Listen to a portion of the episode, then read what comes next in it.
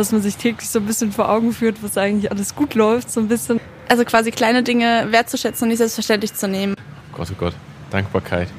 Ich glaube, direkt macht man das, also mache ich das zumindest viel zu wenig. Ich habe zum letzten Mal von meinem Chef gestern ein Danke bekommen. Das ist auch ein Motivationsfaktor, wenn einem Dankbarkeit entgegengebracht wird, natürlich. Hallo bei Positiv Führen, dem Podcast von und mit Christian Thiele. Mehr Leistung, Glück, Erfolgserlebnisse und Sinnhaftigkeit im Job. Ich helfe euch auf dem Weg dorthin mit System. Als Coach, Teamentwickler, Trainer unterstütze ich Chefinnen, Projektleiterinnen, Führungskräfte mit und ohne Titel und alle, die irgendwie Verantwortung haben, auch wenn euch mal gar nicht positiv zumute ist. Und darum geht es auch in diesem Podcast. Danke euch schon jetzt fürs Zuhören. Und um das Thema Dankbarkeit als Führungskraft, dankbar sein, Dankbarkeit zeigen, geht's auch in dieser Folge. Was heißt es überhaupt? Dankbarkeit als Führungskraft. Wozu Dankbarkeit zeigen als Chefin, als Chef? Und wie geht es überhaupt? Dankbarkeit ist im Prinzip ein wichtiges äh, Schmiermittel, was die Gesellschaft, was Familien, was Kollegen zusammenhält. Und äh, ohne Dankbarkeit können wir nicht mitfühlen bzw. unser Mitgefühl ausdrücken. Was ist überhaupt mit Dankbarkeit gemeint? Wir haben mal wieder Menschen auf der Straße zu diesem Thema befragt. Vielen Dank an dich, Verena von Ikone, für die Interviews. Ja, Dankbarkeit als Schmiermittel, sagt Stefan. Großartig. Er hat damit sehr recht. Dankbarkeit ist nämlich ein sehr prosoziales Gefühl sozusagen. Es bringt uns in Verbindung mit anderen. Es stärkt unsere Verbindungen mit anderen. Und Hören wir doch mal, was Ina dazu sagt. Sie arbeitet für ein mittelständisches Unternehmen in der Geschäftsleitung und sie sagt dazu, dass man sich täglich so ein bisschen vor Augen führt, was eigentlich alles gut läuft, so ein bisschen und dafür dann im Prinzip so ein Gefühl entwickelt, so eine Wahrnehmung, aha, ja, da gibt es eine ganze Menge, wofür ich dankbar sein kann. Sich täglich vor Augen führen, was gut läuft. Ina bringt auf den Punkt, was Dankbarkeit bedeutet. Robert Emmons ist so der führende Forscher auf dem Feld der Dankbarkeit und für ihn heißt Dankbarkeit vor allem zwei Dinge. Nämlich erstens das Gute sehen und anerkennen, also der Fokus auf das Positive. Übrigens nicht auf das Perfekte, aber eben auf das Gute, auf das Gelingende. Und zweitens anerkennen, dass diese Quelle des Guten, die Quelle des Positiven häufig außerhalb von uns selber liegt. Dass uns die Chefin der Mitarbeiter, die Kollegin, unser Partner etwas Gutes getan haben. Und Dankbarkeit ist einerseits eine Stärke, ein Charakterzug, aber sie ist auch eine Emotion. Und sie ist auch eine Technik und die lässt sich üben, die lässt sich trainieren, die lässt sich verbessern. Und wie das geht, das erfahrt ihr im weiteren Verlauf dieser Folge. Was nützt Dankbarkeit Führenden und Geführten? Dankbarkeit ist so eine Art mentales Allzwecktool, eine Art Superpower, die ganz viele Dimensionen des Lebens verbessern kann. Sie stärkt die geistige und die seelische Gesundheit, aber auch die körperliche Gesundheit. Die Dopaminausschüttung im Gehirn wird gestärkt und man kann nachweisen, dass die graue Masse sogar in Gehirnregionen ansteigt, die dafür zuständig sind, die Intentionen anderer zu erkennen, wenn wir Dankbarkeit üben. Und es gibt auch Studien, die das wirklich nachweisen können. So hat man zum Beispiel in Krankenhäusern eine Untersuchung gemacht, indem man die Leute zweimal die Woche hat aufschreiben lassen, wofür sie denn dankbar sind.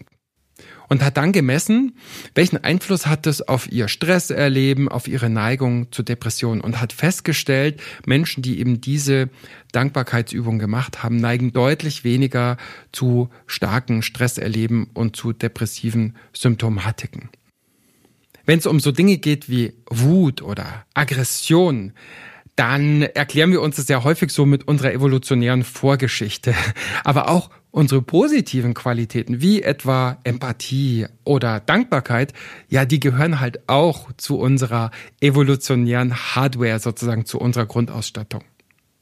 Georg Simmel, der Soziologe, der hat mal geschrieben, Dankbarkeit ist das moralische Gedächtnis der Menschen, eine Brücke zwischen den Menschen.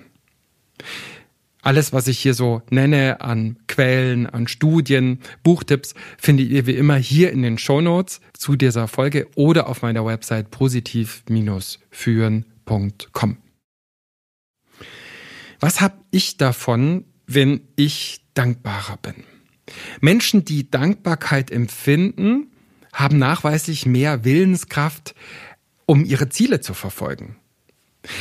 Bob Emmons, den ich ja schon erwähnt habe, hat in einer Studie zwei Gruppen gebildet und die haben sich bestimmte Ziele vorgenommen. Persönliche Ziele, berufliche Ziele, was auch immer. Und in einer dieser Gruppen wurde ein sogenanntes Dankbarkeitstagebuch geführt, wo die Leute immer wieder aufgeschrieben haben, wofür sie dankbar sind.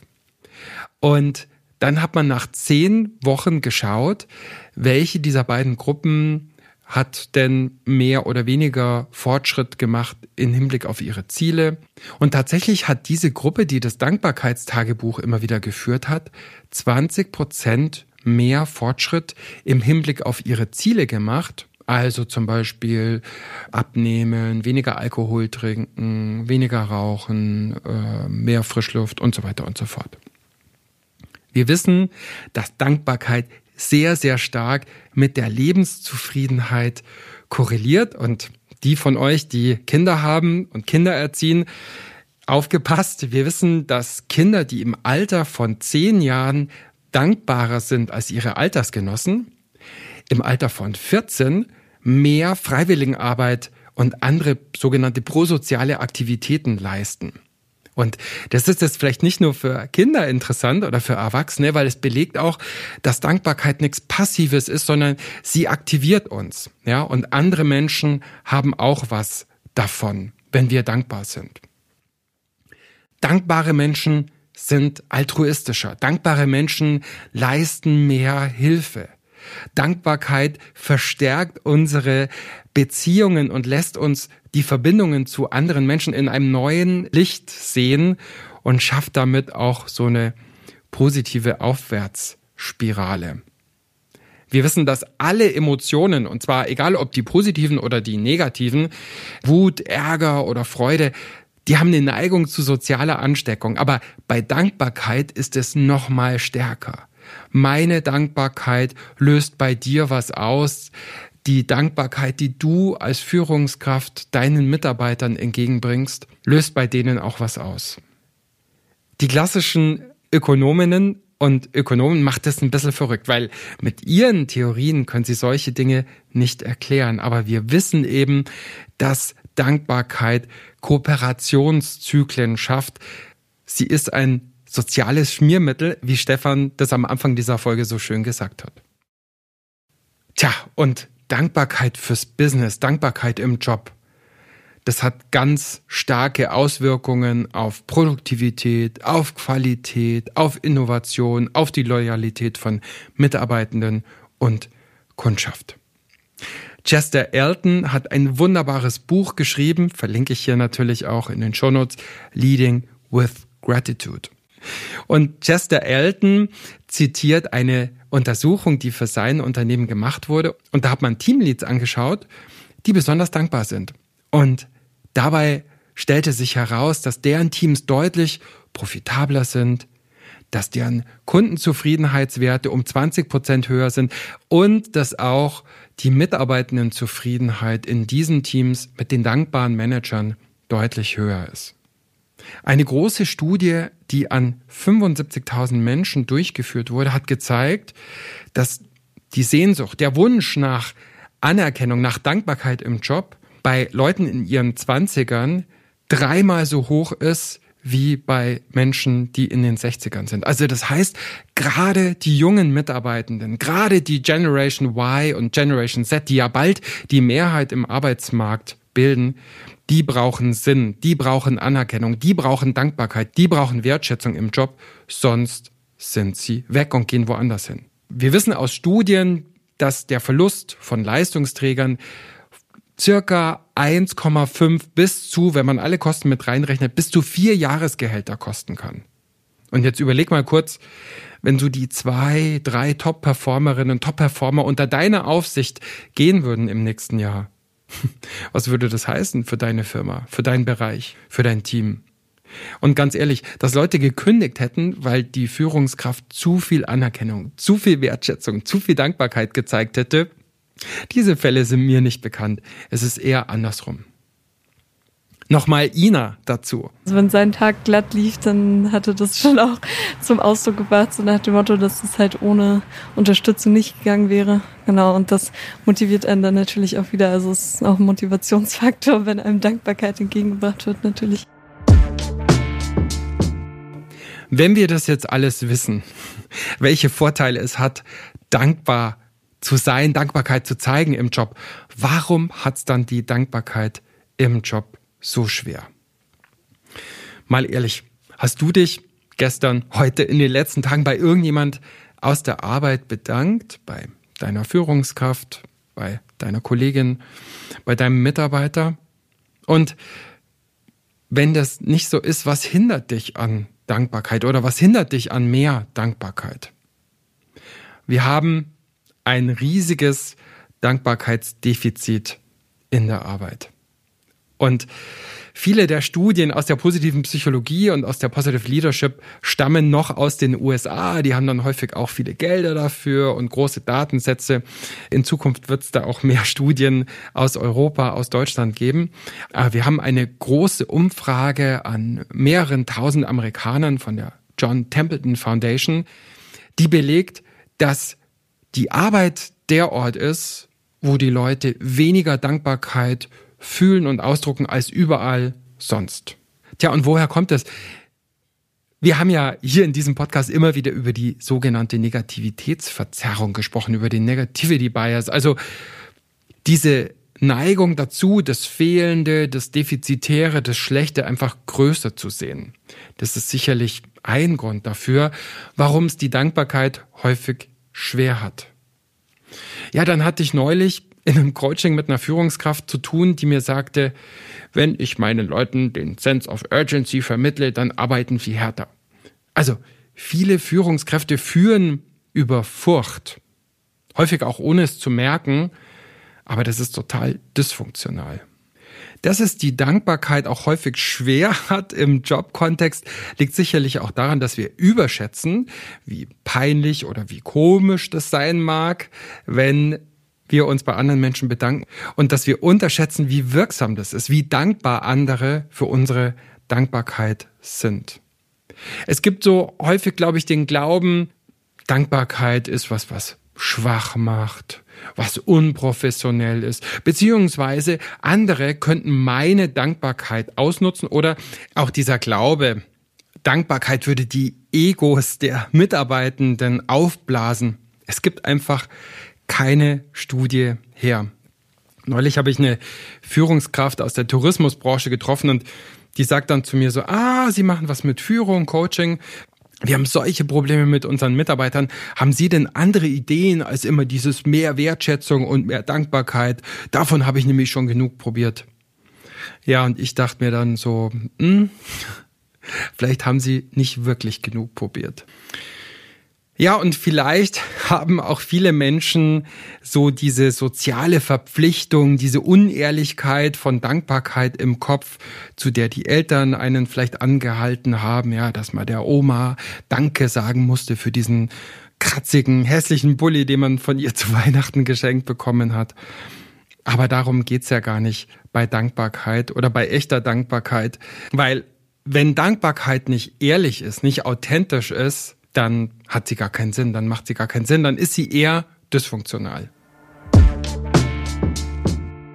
Was ist dir denn gestern alles Gutes widerfahren? Im Job, außerhalb des Jobs? Für welche drei Dinge, für welche drei Menschen kannst du vielleicht dankbar sein? Es gibt so viele Dinge, für die wir eigentlich dankbar sein könnten. Auch für die Kleinigkeiten, die gar nicht immer so Kleinigkeiten sind können wir dankbar sein, wie uns Michaelis erklärt. Er arbeitet als Elektroingenieur. Jetzt ich bin in Deutschland mit meiner Frau und meinem Kind. Und meine Eltern und meine alle sind in, in, Griechenland. Ich bin dankbar, weil ich habe diese echte Kommunikation mit meinen Familien und ich bin dankbar, weil ich muss nicht in jedem Tag diese negative Denken haben. Und das ist, weil äh, die Kommunikation mit meinen Familien und äh, die, auch die Gesundheit sind alles in Ordnung. Wie kann ich den Blick für Dankbarkeit für mich erstmal schärfen? Zum Beispiel, indem du dir Dinge aufschreibst. Es gibt, wie gesagt, viele Studien, die die Wirksamkeit der sogenannten Dankbarkeitstagebücher oder Gratitude Journals auf Englisch belegen. Viel hilft da gar nicht unbedingt immer viel. Optimal ist es nach meinen Erkenntnissen, wenn die Leute zwei bis dreimal die Woche sowas machen. Und wenn es jeden Tag irgendwie ist, dann kann es sehr schnell zu so einer Art Dankbarkeitsstress werden. Ich selber bin nicht religiös. Ich halte auch kein Tischgebet, aber es berührt mich eigentlich immer, wenn ich zusammen bin mit Menschen, die Tischgebet halten, weil es so ein Moment des Innehaltens und der Aufmerksamkeit und des genauen Hinschauens ist. Und den kann man ja vielleicht auch für sich, egal ob in der Kantine oder an der Currywurstbude, einbauen, bevor man was isst. Und gerade auch in schwierigen Zeiten, gerade in Momenten des Schattens, kann Dankbarkeit super hilfreich sein. Es gibt da eine Technik, die nennt sich das mentale Subtrahieren. Also wenn du zum Beispiel an eine wichtige Person in deinem Leben denkst, die Partnerin, ein guter Freund, Kollegin, was wäre, wenn ihr euch nicht kennengelernt hättet? Was hat dir die Beziehung Positives in dein Arbeits- oder Privatleben gebracht? Wofür kannst du dankbar sein, dass du diese Person kennst und hast, auch gerade in anstrengenden Zeiten. Aber wie jetzt Dankbarkeit auch ausdrücken als Führungskraft? Wie Dankbarkeit zeigen als Chefin, als Chef?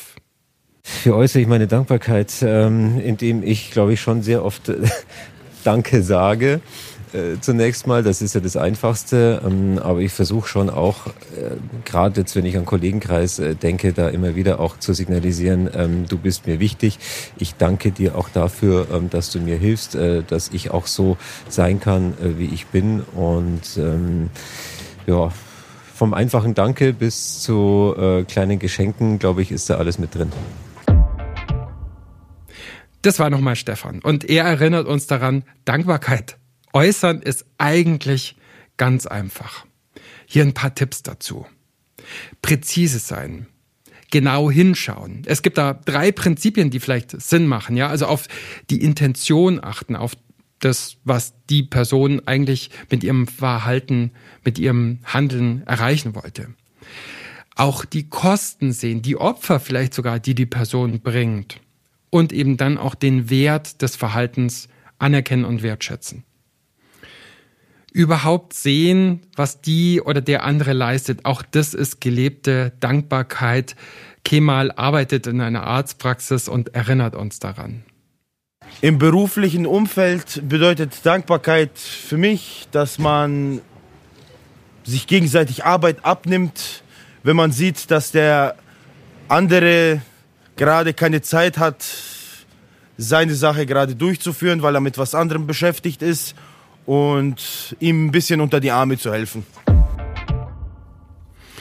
Ich werde häufig gefragt, also heißt Positive Leadership eigentlich nur wertschätzen und nur loben und keine Kritik? Nein, überhaupt nicht. Aber es gibt so eine Faustregel, die auch wissenschaftlich belegt ist, dass so ein Verhältnis von fünf zu eins, also fünf Teile Anerkennung, Dank, Lob, Wertschätzung versus ein Teil Kritik ganz sinnvoll sein könnte. Könnt ihr euch ja mal überlegen.